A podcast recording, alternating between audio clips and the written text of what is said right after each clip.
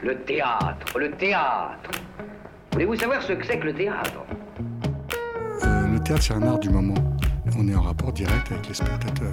Pièce détachée, Il faut que le théâtre présente une autre forme, une autre manière de vivre. tous les lundis, de 20h à 21h, Finalement, le théâtre n'existe que par le regard du spectateur qui le fabrique. sur Radio Campus Paris. Le théâtre est pour tout le monde, pour vous comme pour les autres. Faut pas être exclusif. Bonsoir à toutes, bonsoir à tous. Il est 20h02. Vous êtes sur Pièces détachées, l'émission consacrée aux arts vivants en Île-de-France de Radio Campus Paris. Ce soir, lundi 11 avril, nous avons le plaisir de recevoir le metteur en scène Frédéric Gessua pour parler de son nouveau spectacle Annabella, dommage que ce soit une putain, d'après le texte original de John Ford, présenté au Théâtre de la Tempête à la cartoucherie de Vincennes jusqu'au 17 avril.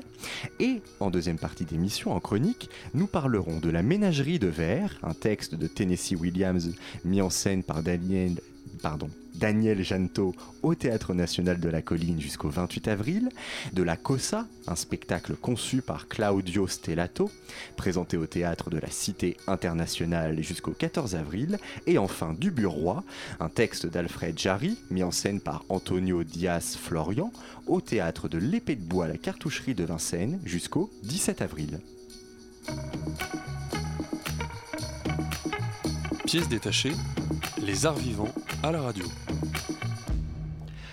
Alors ce soir, on va pas refaire la querelle des anciens et des modernes de 1637 autour du site de Corneille, ni la bataille d'Hernani de 1831. Je suis désolé, chères auditrices et chers auditeurs.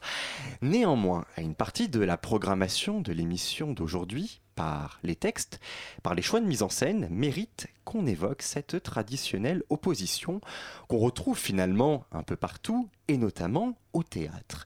Conservatisme contre progrès, jeune contre vieux, archaïsme contre modernité, lumière contre obscurantisme. Les dénominations de cette opposition sont nombreuses et recouvrent plusieurs réalités, réalités politiques, sociales, culturelles ou bien encore artistiques. La question de savoir quelle vision pour le théâtre aujourd'hui, ce qu'il convient de présenter sur une scène face à un public, doit pour moi dépasser ce clivage qui paralyse plus qu'il n'émancipe. Je, suis convaincu qu'il convient désormais de considérer les choses et la chose théâtrale au regard d'une autre opposition, la tiédeur contre l'audace.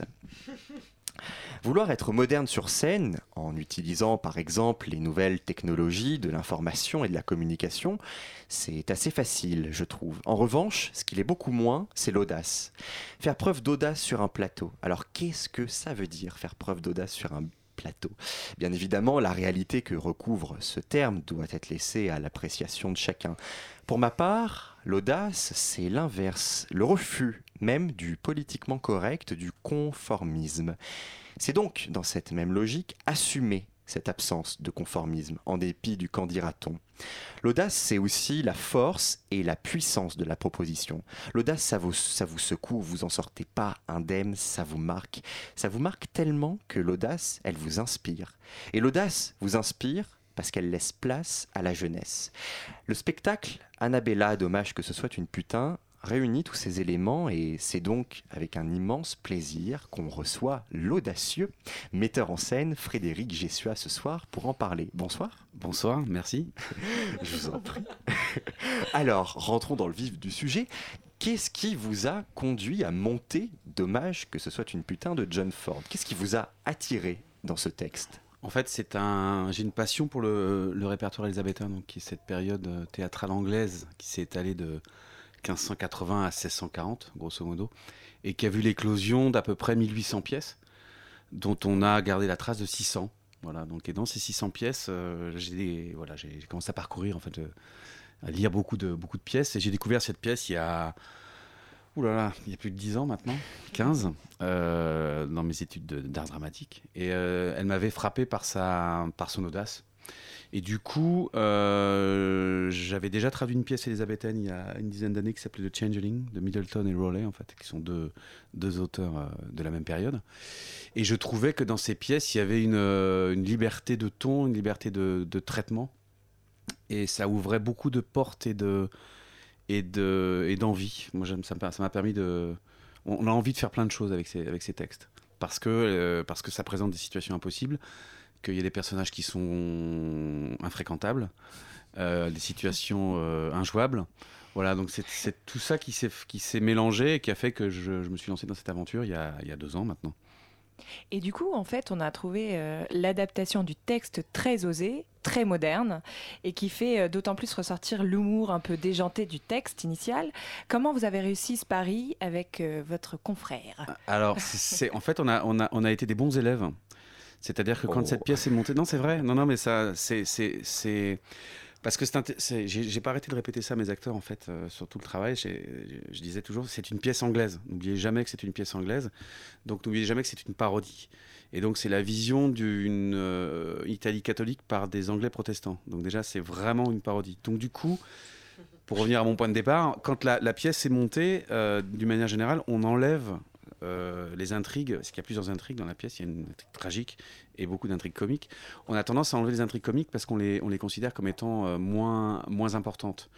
Et du coup, en fait, là, on s'est contenté de tout garder. Donc déjà, notre postulat de base avec Vincent Tepo qui a co-signé la, traduction avec moi, c'était de garder toutes les scènes. Donc à partir de là, on a plus de comédie que dans les versions d'avant. C'est ça qui donne l'impression que la pièce est plus, enfin que la traduction est plus osée.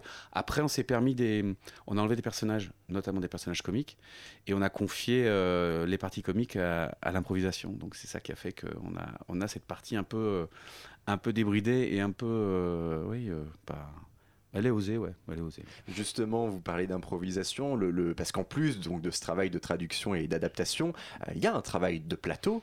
Euh, justement, comment ça s'est passé avec les comédiens et dans quelle mesure l'adaptation a été marquée par ce travail de plateau? Alors, ça a été marqué notamment dans les parties comiques et notamment dans le traitement d'un des personnages qui s'appelle Berghetto, qui est, euh, qui est, un- qui est un- l'espèce de. Je reprends toujours. Non, mais je reprends toujours cet exemple. Il y a, je sais pas si vous avez vu Usual Suspects. Bref, il y a le personnage de Benicio del Toro qui est là, qui, est, et qui, qui n'a que pour euh, fonction de mourir en fait. Berghetto amène de l'humour, mais c'est le premier mort de la pièce et du coup. euh, on a beaucoup, euh, voilà, on a beaucoup, euh, parce qu'il y a beaucoup, il y a beaucoup de morts dans la pièce. Je ne dévoilerai rien, mais du coup, du coup, on a, on a pris beaucoup de, on a travaillé en, en- en impro beaucoup sur ce personnage-là, et ça, c'est c'est venu avec le, le comédien, mais qui, qui, qui est allé dans le sens. Donc, on a, on a anticipé des répétitions euh, à l'automne pendant 15 jours, donc ça a permis de vraiment commencer à, à établir une partition plus précise à partir de ces improvisations. Et on est arrivé au premier jour de répétition avant le, rush final avec tout, euh, tout prêt, quoi. Du coup, au final, vous avez mis combien de temps pour, euh, pour arriver à un travail euh, fini? Sur le texte ou sur la mise? Sur le texte, un an et demi Un an entre et demi. voilà entre la oui mais on n'a pas travaillé tous les jours mais en- entre le entre le début du, du travail de traduction et la livraison entre guillemets de la pièce pour la- le premier jour de répétition ça a fait un an et demi ouais. Mais ça, justement, ce travail de traduction, vous l'avez fait que tous les deux? Vous avez fait appel à, à, à d'autres collaborations extérieures? Non, Parce non, que non. quand même, traduire un texte anglais du XVIIe siècle, chapeau, hein, c'est quand même pas bah, rien. bah non mais en fait on, moi je l'avais déjà fait j'avais pris beaucoup de plaisir à le, à le faire parce que je m'étais donné comme objectif de, de ne pas avoir recours à un, à un dictionnaire de traduction euh, franco-anglais donc je me faisais traduire les mots de l'anglais par l'anglais donc je prenais un, un dictionnaire anglais-anglais.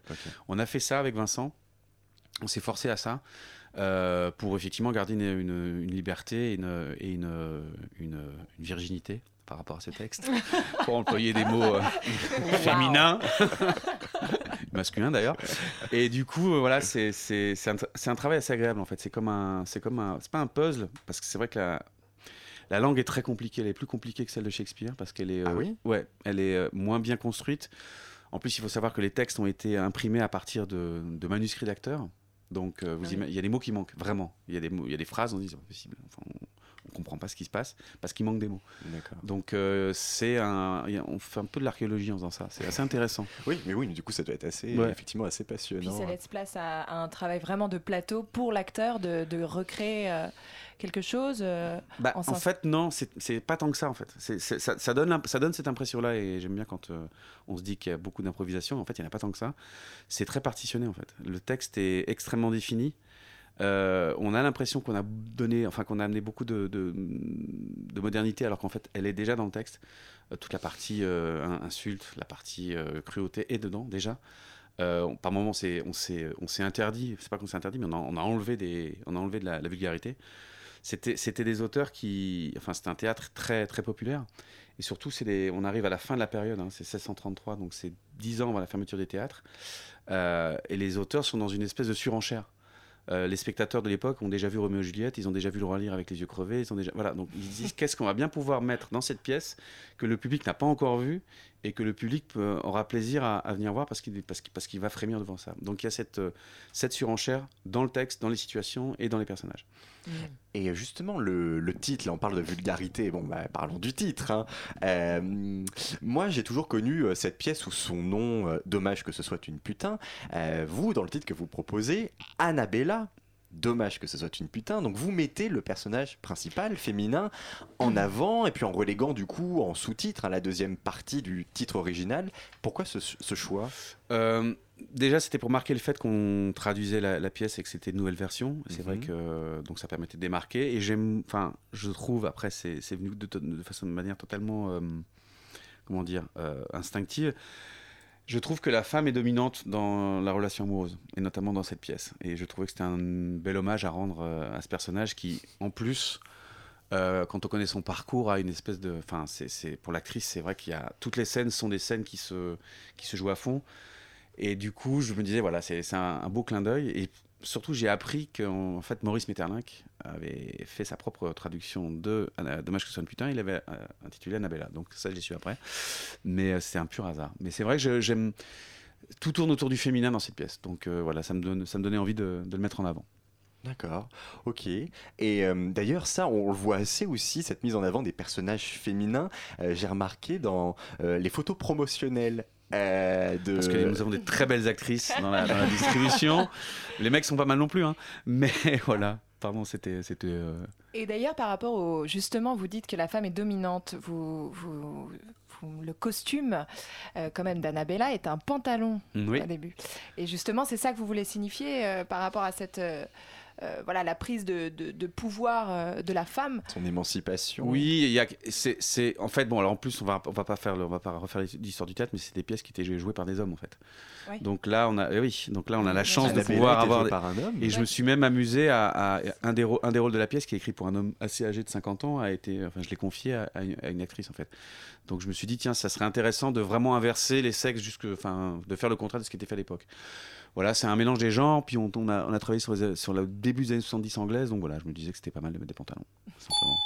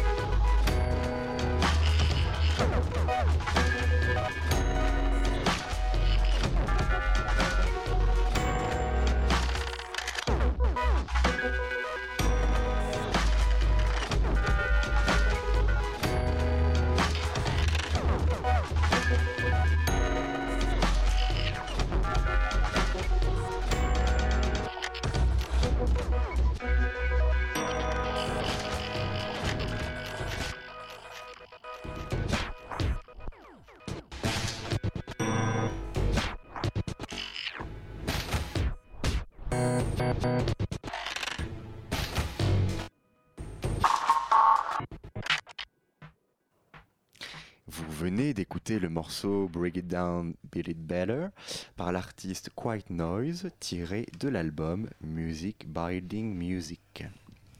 Et donc nous sommes toujours en compagnie de Frédéric Gessua parler euh, de sa mise en scène Annabella, dommage que ce soit une putain, présentée au Théâtre de la Tempête jusqu'au 17 avril.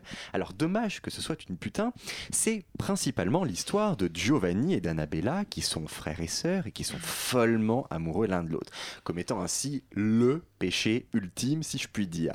Mais il y a d'autres histoires en parallèle, il y a celle notamment d'Hippolyta et de Ricardetto, un couple assez particulier, hein, puisque Ricardetto se fait passer pour mort pour épier le comportement adultérin de sa femme Hippolyta.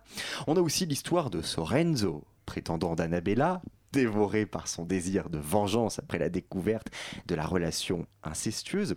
Comment est-ce que vous êtes parvenu parfaitement à équilibrer sur l'ensemble du spectacle chacune de ces, de ces intrigues en leur conférant une place égale. Moi, euh, il y a vraiment des moments, j'ai complètement oublié ce qu'on appelle l'intrigue principale. Alors, j'étais complètement prise dans les autres. J'ai vraiment trouvé que c'était une très grande force du spectacle de réussir à, à mettre euh, justement sur ce pied d'égalité ces différentes intrigues. Bah, c'est, encore, euh, je vais encore faire le- le bon élève. J'aime bien dire ça face à ces auteurs qui sont pour moi euh, des, c'est pas des génies, mais ils sont très très très forts et très pragmatiques et, et dans l'efficacité, c'est vrai que la pièce est écrite comme ça en fait. La pièce est composée de manière à ce qu'on oublie que l'intrigue principale est un inceste. Du coup, euh, il faut un équilibre entre les différentes intrigues, et c'est ce que j'ai voulu absolument euh, conserver. Donc du coup, effectivement, c'est, on s'est attaché à énormément séquencer la, traduction, à faire qu'il y ait énormément de scènes, pour qu'on le spectateur soit pris dans un tourbillon et que finalement il oublie que l'histoire qu'il voit sous ses yeux est, incestueuse et pose un problème. Normalement, devrait poser un problème. Ce sont les autres intrigues qui posent des problèmes en fait.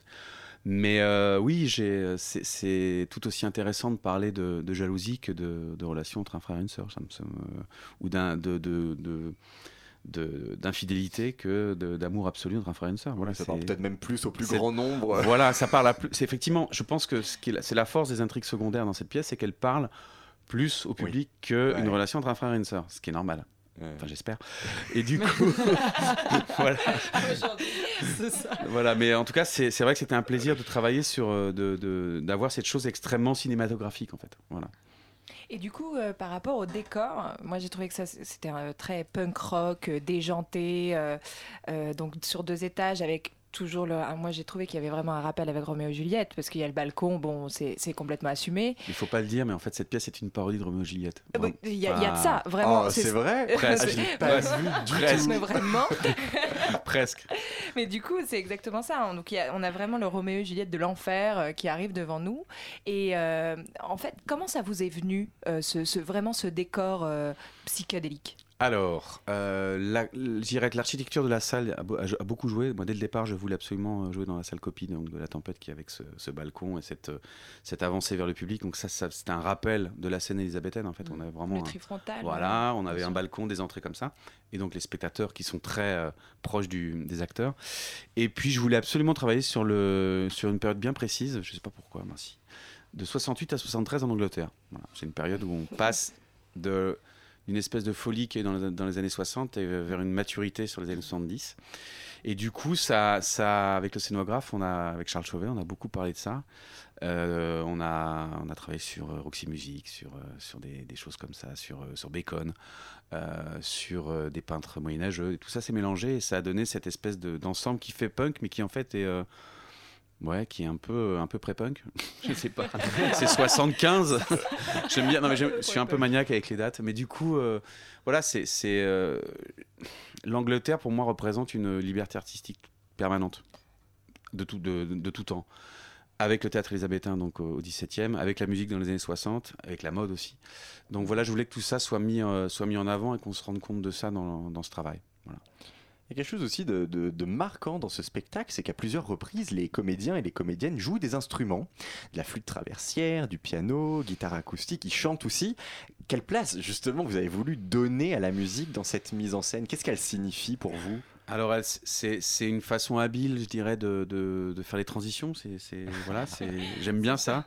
C'est ce qui se faisait à l'époque. hein, euh, Le, le théâtre élisabétain a vu le- la naissance de ce qu'on appelait les masques, en fait, c'est-à-dire des, des numéros sans, sans texte. Et puis, euh, c'était aussi un clin d'œil à l'Angleterre. Et surtout, surtout, euh, pour l'avoir vécu, quand on joue de la musique sur un spectacle théâtral, quand on passe au jeu, en fait, euh, on est beaucoup plus léger.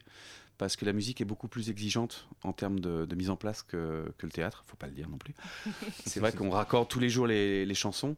Et du coup, une fois qu'on a, pour un acteur, le fait d'avoir cette contrainte technique très forte de, de jouer de la musique permet, de, une fois sur, sur le jeu, d'être beaucoup plus détendu. Et je pense que la pièce avait besoin de ça. Parce que sinon, on se retrouve dans une tragédie pure et euh, il faut- ça, ça amène beaucoup de légèreté en fait. Et ça permet aux, aux acteurs de sortir de leur, euh, de leur situation et de se dire voilà, là, là, je joue de la flûte traversière, je fais une transition, je me prends pour une James Bond girl et puis je passe à autre chose. non, mais ça, ça a l'air. euh, c'est c'est important. C'est important pour moi. Et justement, en parlant de légèreté, euh, ce, qui, est incroyable euh, dans, cette pièce et dans la mise en scène aussi, c'est qu'on passe du drame, de la cruauté euh, la plus horrible, et jusqu'à l'humour et au grotesque, complètement. Parce que, et en plus, parfois, même le spectateur est pris, est pris à partie. Et ça, c'est en fait, c'est vraiment casser les codes théâtraux pour arriver à une certaine dérision. Dans quelle mesure cette pièce vous a amené à ça? Bah, en fait, Et puis c'est jeune aussi, parce que euh, la, la troupe aussi. La qui- troupe est jeune, ça je le voulais, oui. Enfin, c'est vrai que c'est. euh, Une fois de plus, je vais me répéter, hein, mais c'est- écrit comme ça. Non, mais c'est vrai, euh, les apartés sont présentes, les mélanges de codes théâtraux sont présents dans, dans la version originale. Il faut un peu plus appuyer sur le bouton, c'est-à-dire qu'il faut le mettre en avant et ne pas avoir peur de, de, de- jouer sur les contrastes. Parce que sinon, je pense qu'effectivement, une dimension, une dimension euh, ouverte de la pièce se perd si on ne fait pas ça. Et c'est vrai que le spectateur se fait avoir parce que on a des réactions très très très inattendues sur des moments qui sont écrits, qui sont gore, hein, qui sont voulus par les auteurs, par l'auteur. Euh, c'est vrai qu'on a, on a des rires euh, et on a des, des- des- de la compassion là où on ne pense pas en avoir. Voilà, c'était. Il fallait effectivement euh, appuyer là-dessus. Sinon, sinon la, la dimension parodique de la pièce ne joue pas en fait. C'était le, le- On n'est pas dans une tragédie classique française du XVIIe siècle ou du XVIIIe. Oui, non, ça. Mais c'est vrai. Non, mais ce que je veux dire, c'est que du coup, du coup ça reste une fois de plus une pièce anglaise euh, avec toutes ces, toutes ces, toutes ces particularités, tous ces contrastes et toutes ces. euh, Ouais, il y a des pieds de nez tout le temps, quoi. Et puis c'est voilà, c'est les Anglais qui parlent les Italiens, des Anglais protestants qui parlent l'italien catholique. Donc euh, imaginez des, des Irakiens qui font une pièce sur les sur les présidents américains, ça serait. Voilà, non mais c'est- on est dans ce dans ce la religion anglicane à l'époque était très fragile, donc ils avaient besoin de se de dénoncer les, le camp adverse de manière très forte. Laura euh, disait hein, que vous, vous êtes entouré d'une troupe jeune. Euh, ça va même un peu plus loin. La proposition finalement de mise en scène que vous faites, elle détourne quand même un certain nombre de codes qu'on pourrait associer à cette jeunesse. Par exemple, les, graffitis hein, qu'on retrouve sur euh, la, la devanture de la maison familiale d'Annabella et Giovanni, certaines musiques utilisées, certains codes vestimentaires aussi, qui d'ailleurs allient très bien, encore une fois, ce côté classique, enfin élisabétain et contemporain, euh, qui fait pour moi hein, l'une des grandes forces euh, du spectacle. Est-ce que, euh, d'une manière générale, avec cette mise en scène et ces choix-là relatifs à la jeunesse, euh, vous avez voulu délivrer une sorte de message politique disant la jeunesse, bah, ça compte Euh, oui et non. La question piège, non, je pense pas. En fait, en fait, en fait, non, non, c'est- c'est- c'était euh, le, le couple, le couple est jeune, le couple. euh, Oui, c'est vrai. Donc il faut partir de là pour construire le- le- la distribution. Euh, et je voulais effectivement avoir cette, euh, cette euh, fraîcheur. Et puis c'est vrai que quand on, ce type de texte pose des problèmes d'incarnation très forts, et j'aime bien, j'aime bien questionner le jeu en passant par, par la jeunesse. Voilà, c'est, mais c'est pas, il n'y a pas de message particulier en fait. Euh, le message, c'est de faire un spectacle qui soit, qui soit regardable, écoutable et festif. Et euh, voilà.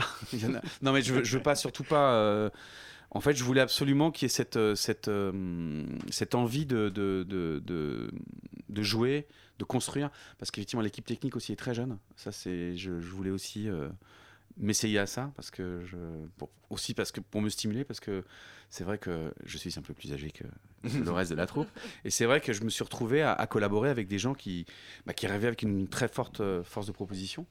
Du coup, euh, ça, ça, crée, ça crée une émulation. Il fallait qu'on travaille vite aussi, parce qu'on a eu beaucoup trop d'argent, donc il fallait qu'on travaille vite. Je plaisante. et du coup, du coup, c'est vrai que euh, ça, ça, ça a permis de- d'avoir cette fraîcheur et cette, euh, cette envie en fait.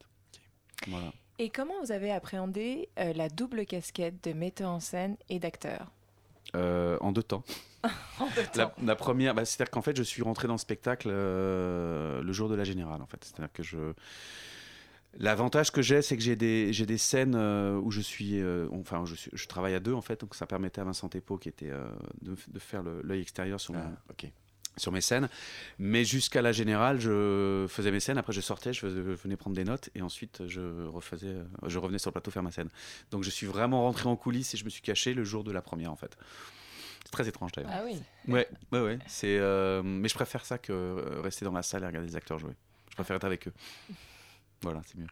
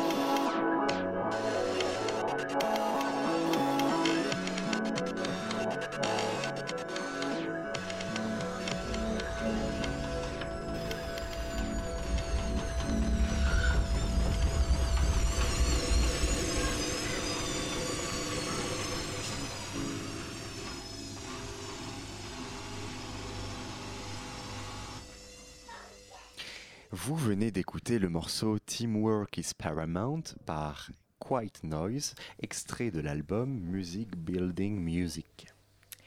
Alors, vous avez eu un parcours assez atypique d'après ce que j'ai cru comprendre. Euh, vous avez commencé le théâtre assez tard, hein, vers 30 ans, et Oui. euh, vous avez donc fait quand même des stages dans des grandes écoles, etc. Euh, pourquoi? Comment le théâtre est venu à vous en fait? Euh... ah, ah, compliqué. je veux dire, j'ai- j'ai- question j'ai- non, c'est pas une question piège. Je vais répondre par. euh, j'ai- c'est c'est la victoire de la France en équipe euh, en, 80 en 98? 98 qui m'a Ah ouais qui m'a ouais ouais. Mais de- dans quelle mesure, comment? Je me suis dit non non mais je voulais non mais je voulais monter sur les planches depuis longtemps et puis je le, je le faisais pas parce que euh, par trouille par euh, par euh, voilà et puis c'était tellement un air de, de- de liberté je me suis dit allez maintenant il faut le faire. Si tu fais pas maintenant ouais vraiment. Et du coup euh, j'ai pris des cours en octobre 98 et j'ai euh, au studio 34 qui a fermé depuis et j'ai rencontré euh, des acteurs. On a monté un spectacle. C'était Per Gunt d'Ibsen qu'on a fini par jouer au théâtre 13 à l'époque il n'y avait pas de prix jeune metteur en scène donc c'était vraiment une programmation je dirais euh, normale. Enfin normale de, comme si on était une compagnie professionnelle. Et puis ça s'est enchaîné en fait et du coup euh, voilà j'ai joué euh, j'ai joué à l'Athénée aussi avec Michel Faux à l'époque. On a joué dans le balcon de Ah Genet ouais ouais ouais. Et puis j'étais donc j'étais plus acteur que je suis acteur et directeur de production. Je mettais je mettais pas en scène. Et je me suis mis à, mi- à la mise en scène en 2007 euh, en mettant en scène le misanthrope. Voilà une petite pièce de chambre de Molière. Et du coup voilà, et puis après, j'ai continué à mettre en scène notamment des pièces de Grand Guignol. Donc il y a aussi un genre théâtral et qui est un mouvement artistique qui me plaît, enfin voilà, qui, comme le théâtre élisabétain qui s'étale sur une soixantaine d'années, avec un début, une fin, un truc un peu contestataire, un peu marge, en, en marge, et du, du coup voilà, c'est, c'est- ça s'est enchaîné comme ça. Et depuis 2011, vous êtes également membre du nouveau théâtre populaire. Euh, Est-ce que vous pouvez expliquer à nos auditrices et auditeurs déjà ce qu'est le nouveau théâtre populaire, ce qu'on lui doit, et euh, vous, quel travail vous accomplissez dans ce cadre-là? Alors en fait, le Nouveau Théâtre Populaire, c'est un festival qui s'est créé en 2009 euh, à Fontaine-Guérin dans le Maine-et-Loire, entre Saumur et Angers, et c'est une troupe d'acteurs qui met en scène euh, des spectacles, une programmation théâtrale, qui organise un festival, qui met en scène des spectacles et qui joue dedans. Euh, les metteurs en scène tournent, euh, les acteurs tournent pas. On est une vingtaine. Le principe, c'est de jouer 6 spectacles sur 15, sur 15 jours et les spectacles se voient pour 5 euros la place. Voilà, donc c'est un- c'est du théâtre de, de- de très tôt. Et c'est un festival qui a commencé avec euh, 700 spectateurs sur 15 jours. Et l'année dernière, on a fait 7500 spectateurs. Donc, voilà. Voilà. On Bon commence record. à être euh, suivi par, le, par, le, par les, les institutions. Mhm.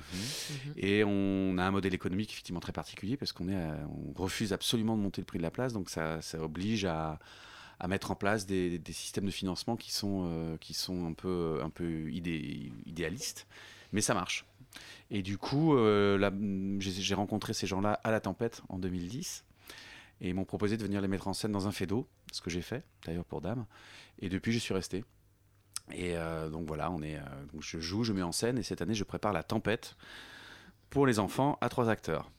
Voilà, je travaille un peu sur l'adaptation en ce moment. C'est la dernière pièce de. Shakespeare, voilà, il faut. euh, mais voilà, c'est- une programmation. Voilà, donc il y a trois spectacles du soir et trois spectacles de, de journée, Mhm. deux pour les enfants et un spectacle en itinérance, donc ils se baladent dans le département. en fait. D'accord. Et du coup, l'avenir euh, d'Annabella? Alors l'avenir d'Annabella va passer par, je pense, euh, des dates de tournée, mais voilà, les théâtres sont venus. Après, c'est toujours le même problème, il faut que ça se concrétise. Pour l'instant, il n'y a rien de sûr, et il n'y aura, enfin, si date de jeu il y a, ce sera pas avant l'été 2017, voilà, dans, dans des festivals. Et justement, euh, par rapport aux acteurs avec qui vous avez travaillé, on a, on a pu observer que vous avez déjà travaillé auparavant avec eux, etc. Est-ce que vous avez un système plus ou moins de, de troupes, de, de, enfin de, de collectifs euh, comme ça? Comment ça, enfin, comment ça non, c'est pas, c'est pas un collectif euh, à proprement parler comme, comme le NTP pour Elette, par exemple. Voilà. qui est vraiment euh, où on fonctionne là-dessus. Le, le collectif se crée sur les spectacles hein. en théâtre, c'est très, très courant et commun. C'est-à-dire que les troupes se forment pour les projets. Après, il y a une connivence, pardon, plus ou moins grande qui se met en place. Là, pour le coup, elle s'est mise en place de manière très forte sur ce projet. Donc euh, voilà, il y a des, liens qui se créent, anciens qui se, concrétisent et nouveaux qui se créent. Donc euh, on verra. euh, Enfin, c'est- un métier mouvant. hein. Moi, j'aime- j'aimerais beaucoup que ça continue et qu'on fasse d'autres choses ensemble, évidemment. Euh, après, il faut qu'on puisse les, les mettre en place de manière. euh, Aujourd'hui, c'est difficile de, de faire des spectacles à plusieurs. Enfin, j'ai à plusieurs, à, à 9, 10 il y a acteurs, c'est très là. compliqué. ouais, Mm. C'est très compliqué. Enfin, financièrement, j'entends. Mm. Humainement, tout va très bien. Mais voilà, c'est, de plus en plus difficile. Donc, euh, oui, j'ai envie que ça continue et j'aimerais que ce système de troupes devienne pérenne, oui. Bah écoutez, on vous le souhaite vivement. C'est malheureusement déjà euh, le moment de nous quitter, d'arrêter cette, euh, cette interview. Euh, écoutez, merci Frédéric Gessua d'avoir été avec nous pour nous parler de la mise en scène que vous faites d'Annabella, dommage que ce soit une putain, au théâtre de la... tot- de la Décidément, au théâtre de la tempête à la cartoucherie de Vincennes jusqu'au 17 avril. Merci beaucoup. Merci à vous.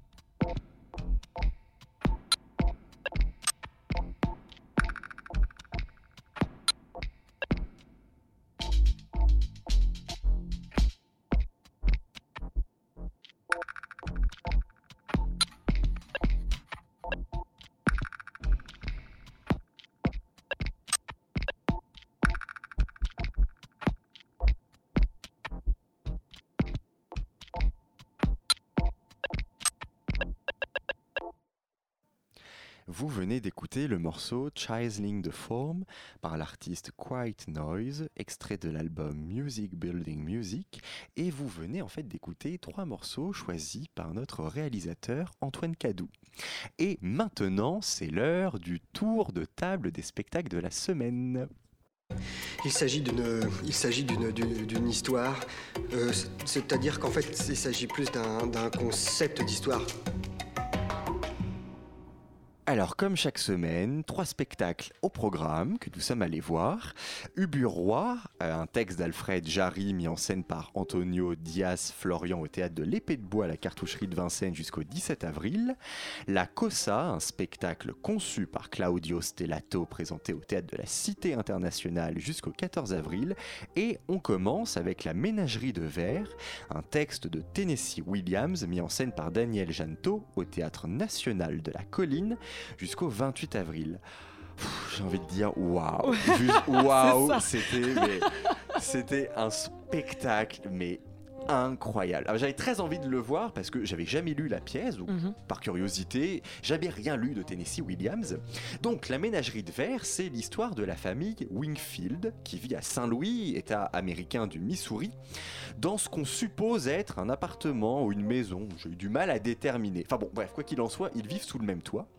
Une cohabitation qui est pas si facile à vivre au quotidien euh, entre la mère, Amanda, qui ne cesse de rêver à sa vie passée de jeune fille séduisant des galants, des hommes qui lui faisaient la cour, et qui tente d'imposer sa façon de penser, de concevoir la vie, surtout la vie matérielle, euh, à ses deux enfants, et les deux enfants, justement. Le fils Tom, employé dans une usine à chaussures, qui pense qu'à quitter le foyer comme l'a fait son père quelques années auparavant. Et enfin, euh, la fille, Laura, qui souffre d'un handicap, mais qui n'est jamais nommée précisément. Alors à un moment, elle parle de sa jambe, donc on se demande, je me suis demandé est-ce qu'elle serait boiteuse. Et puis à un autre moment, sa mère lui donne de quoi euh, donner l'impression qu'elle est des seins. Alors je me suis dit, est-ce que son handicap, ce serait qu'elle n'ait pas de poitrine? Enfin bon, bref, les hypothèses sont assez nombreuses, en tout cas, on ne sait pas et on ne saura jamais quel est son handicap. Ce qui est sûr, c'est qu'elle est très introvertie, elle passe ses journées dans sa chambre à fabriquer tout un tas d'objets en verre et notamment des animaux. Donc sur le plateau, bien sûr, on la voit, cette fameuse ménagerie de verre. Elle est présente à l'avant-scène, côté court. Ce sont de très belles réalisations euh, en verre blanc, euh, mises en valeur par l'éclairage, j'ai trouvé, et qui sont euh, réalisées avec la collaboration des élèves de première année de CAP et Bac Pro de la section verrerie scientifique du lycée d'Oriane à Paris. Je tenais à le préciser parce que je, je trouve que l'association est intéressante de les avoir associés à ce spectacle. La scénographie, donc en évoquant cette ménagerie, j'évoque la scénographie. Elle est juste, mais sublime, à l'image du spectacle dans son ensemble. Vous avez un énorme matelas dufteux, qui a l'air, mais tellement agréable, tellement beau, avec toutes ses plumes, d'une blancheur incroyable. Il est posé là, au centre du plateau, euh, sur lequel, hein, sur ce matelas, a lieu la quasi-totalité de l'action. Et ce matelas est séparé de l'avant-scène et du public par un- un- fin rideau translucide qui prend toute la longueur du plateau. Je ne sais pas s'il est en, en taffetas, en soie. Enfin, en tout cas, c'est une matière assez noble euh, et qui fait qu'il y a toujours un voile entre eux et nous, entre le monde et entre leur monde et l'extérieur. Et visuellement, c'est très efficace. J'ai trouvé qu'il y a dans cette scénographie énormément de légèreté, de noblesse, de fragilité et surtout, surtout, surtout de grâce. C'est vraiment le mot que j'arrête pas d'employer pour évoquer ce spectacle. La grâce, elle transpire de tous les côtés, la grâce. Dans la scénographie, dans la mise en scène d'une manière générale, dans la dramaturgie, dans le texte. Mais rien que pour ça, allez le voir ou à défaut, lisez-le. C'est tellement beau, c'est quelle belle histoire, ça fait vraiment du bien, je trouve, à l'heure où on n'arrête pas de nous rabâcher les oreilles comme quoi le monde et et notre société vont mal, bah, de voir et d'entendre et de lire des choses belles comme ça. Euh, et surtout, je terminerai par la grâce des comédiens et des comédiennes sur le plateau, et notamment, notamment la performance de Dominique Raymond qui interprète la mère. Je, je pense que c'est une des performances théâtrales qui m'a le plus marqué jusqu'à présent. Elle, elle a su parfaitement s'approprier le rôle, faire une proposition de jeu très forte et très personnelle. Mais on sent hein, que la pièce tourne autour d'elle. D'ailleurs, euh, Daniel Janto, il le précise bien dans le dossier de presse que la version française du spectacle, parce qu'initialement le spectacle a été conçu en japonais en 2011, et bien que dans cette version française, euh, celle-ci, elle a été construite autour de Dominique Raymond. Mais il ne faut pas non plus oublier ses partenaires, qui Mm. sont tout particulièrement remarquables. Solène Arbel dans le rôle de Laura, Pierrick Platier dans le rôle de Jim. Ah, j'ai oublié de parler de Jim, le quatrième personnage. Bon, ben vous, euh, vous irez le voir pour savoir pourquoi j'ai oublié d'en parler. Et Olivier Werner dans le rôle de Tom. Ils parviennent tous à nous toucher à des endroits différents, maîtrisant parfaitement leurs propositions de jeu. C'est vraiment, vous l'aurez compris, j'ai adoré. C'est du grand théâtre à pas louper. Je te voyais hocher la tête, je pense que tu partages mon avis, Ah, mais Ophélie. j'ai j'ai absolument rien rien à rajouter, c'est-à-dire que c'est tout fonctionne, tout est très beau. En fait, dès le début, c'est-à-dire que dès qu'il y a cette projection, je ne dirais pas de quoi, ni de qui, ni sur, sur cette, donc cette gaz, hein, c'est de, de, la gaz. Et voilà, je pense. Et effectivement, tu as raison, je pense que c'était de, de, la gaz, euh, qui, qui, qui, qui, qui met un voile, mais tu, tu, as, tu as tout dit, je ne sais même pas quoi rajouter, c'est brumeux, c'est vaporeux, on, est, on a l'impression d'être dans un cocon ou dans un œuf. Enfin, je, je, il y a quelque chose comme ça où on glisse en fait avec ces comédiens Ouais, et, ouais. et les comédiens, les comédiens, c- cette scène incroyable entre, entre, entre Jim et, et, et, et, euh, et la jeune Lo- Laura. Laura, c'est ça, oui, j'ai Oh mais- oublié, j'ai oublié que j'étais au théâtre. Ah, mais c'est pareil. Assise euh, Ah, dans le- cette salle de la colline. Enfin, et, et c'est quand même assez rare pour qu'on le notifie en Ah fait. C'est-à-dire parce que le cinéma permet ça beaucoup plus vite, beaucoup plus, beaucoup plus fort, beaucoup plus- de manière beaucoup plus marquée. Au théâtre, on, a, on, on sait quand même qu'on est au théâtre. C'est-à-dire qu'il y a quand même cette, cette chose où on doit suspendre un peu notre, crédulité. Et là, clairement, mais enfin, c'est incroyable. Ils- moi, ils m'ont eu du début à la fin. Enfin, chapeau. Courez-y, courez-y, courez-y. Bah voilà, vraiment, vous l'aurez compris, vraiment courez. Je sais qu'il reste des places pour les dernières représentations. Courez là tout de suite quand on a fini l'émission. Vous allez sur internet, vous ça. réservez, vous téléphonez, ça. vous y allez, mais vraiment faites-le. Ouais, ouais. On enchaîne avec le spectacle La Cosa, conçu par Claudio Mm. Stellato. C'est au théâtre de la Cité internationale jusqu'au 14 avril. Ophélie, tu as été le voir. Oui, Toute alors, oui, toute seule, comme une grande. Euh, on sait que, que, que les plateaux de théâtre sont aujourd'hui marqués par une pluridisciplinarité. Il n'est pas rare, effectivement, de voir à l'intérieur d'une même esthétique des arts du cirque, de la musique ou encore de la vidéo. Je ne vous apprends rien. On sait aussi, pour l'avoir déjà éprouvé, qu'il existe un certain retour à la matière, à l'organique. Pour simplifier, on dira que tout ce qui peut sensiblement être projeté sur le plateau ou le public entre dans cette catégorie. Peinture, eau, glaise, voire de la nourriture.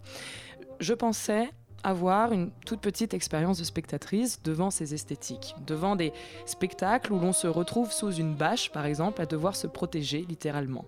Mais alors, celui-ci, cette chose-là, la Cosa a dépassé et surpassé toutes mes attentes en pulvérisant, et le mot reste faible, les limites, ah ouais vraiment, les limites Oh. techniques, artistiques et humaines, et c'est superbe.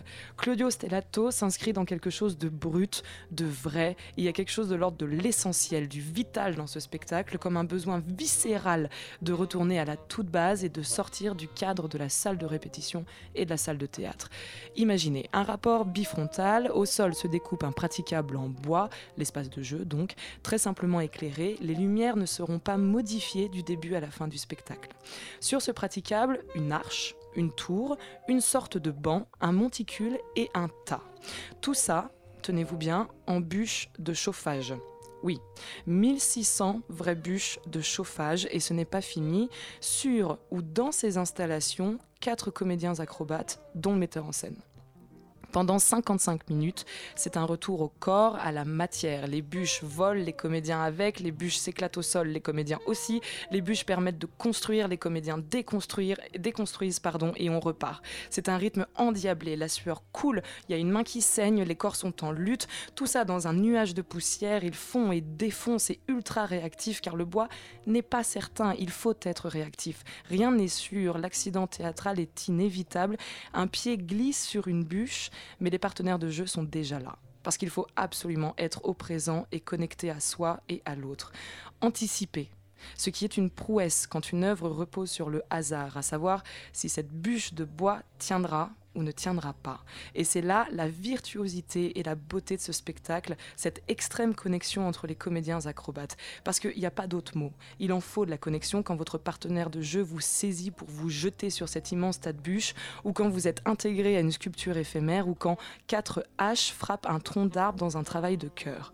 On ressort de la salle du théâtre de la Cité internationale après avoir longuement applaudi, après avoir fait un dessin aussi à la demande du metteur en scène, et on- on ressort de cette salle avec des copeaux de bois sur soi, dans les cheveux, dans le sac, et ne serait-ce que pour le plaisir de les retirer, il faut y aller absolument, absolument, absolument, absolument. Ah, bon, on a été punis de tu vois, t'avoir laissé y aller euh, toute Tout- seule. ah oui, moi c'était incroyable, incroyable. Oh. ouais. Bon, bah écoutez, vous voyez, c'est un spectacle euh, de cirque à voir absolument. C'est donc à la- au théâtre de la Cité internationale jusqu'au 14 avril. Et on finit avec Ubu Roi, un texte d'Alfred Jarry mis en, scè- mis en scène par Antonio Diaz-Florian au théâtre de l'Épée de Bois à la cartoucherie de Vincennes jusqu'au 17 avril. Et on y a été tous les deux, Laura Oui, on y a été tous les deux. Alors, euh, ce sera pas si rocambolesque et incroyable qu'on vient de voir, voilà. hein. Donc, euh, on va reprendre un petit peu nos esprits avec euh. Donc, ubuesque, euh, ubuesque dans le langage courant est devenu une expression caractéristique de grotesque. Ce mot laisse entrevoir l'essence même du langage de Jerry et, euh, à toute évidence, il habite encore notre quotidien. Uburois a été présenté pour la première fois au théâtre de l'œuvre en 1896, où il a fait un scandale en remettant en cause les dogmes classiques du théâtre. La langue est absurde, parfois vulgaire, et le jeu des acteurs s'apparente à celui de marionnettes, où l'humour, la cohardise euh, ne, laisse ne laisse plus de place à la psychologie.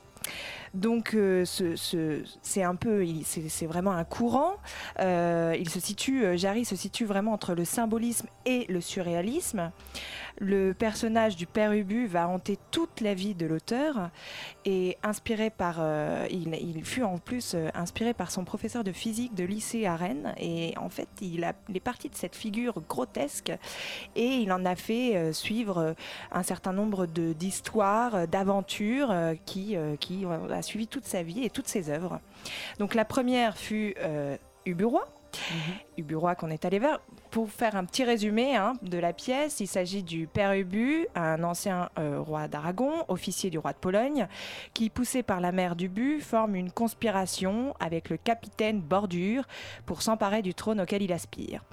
Alors, arrivé à ses fins, Père Ubu se conduit en despote totalitaire, tuant nobles, magistrats, tout ça, et imposant Ah ouais, des impôts Tout euh, le monde y passe. hein. exorbitants au peuple, exactement. Donc, cependant, son compagnon de conspiration Bordure, emprisonné par euh, le père Ubu euh, depuis le coup d'État, s'enfuit et va chercher de l'aide auprès du tsar de Russie. Une guerre éclate, le père Ubu est déchu et se retrouve en fuite avec mère Ubu sur un bateau pour la France. Merdre. Bref, euh, cette histoire... cette histoire... Très bien placé. Pas mal placé, Chapeau, hein, hein, pas Vraiment, mal, je m'y pas mal. pas. Ah, elle était folle celle-là.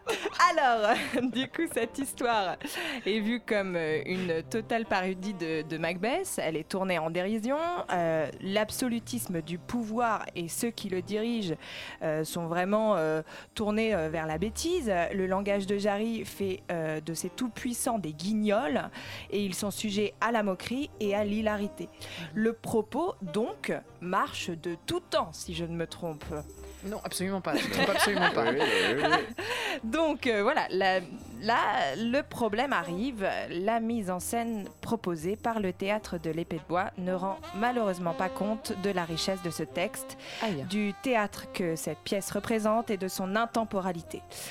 Pourtant, nous étions là dans une salle magnifique, ça promettait beaucoup. Ah, vraiment. Mais alors la mise en scène est très datée. Elle se base sur, euh, donc, euh, pour vous faire un petit topo, sur deux espaces distincts.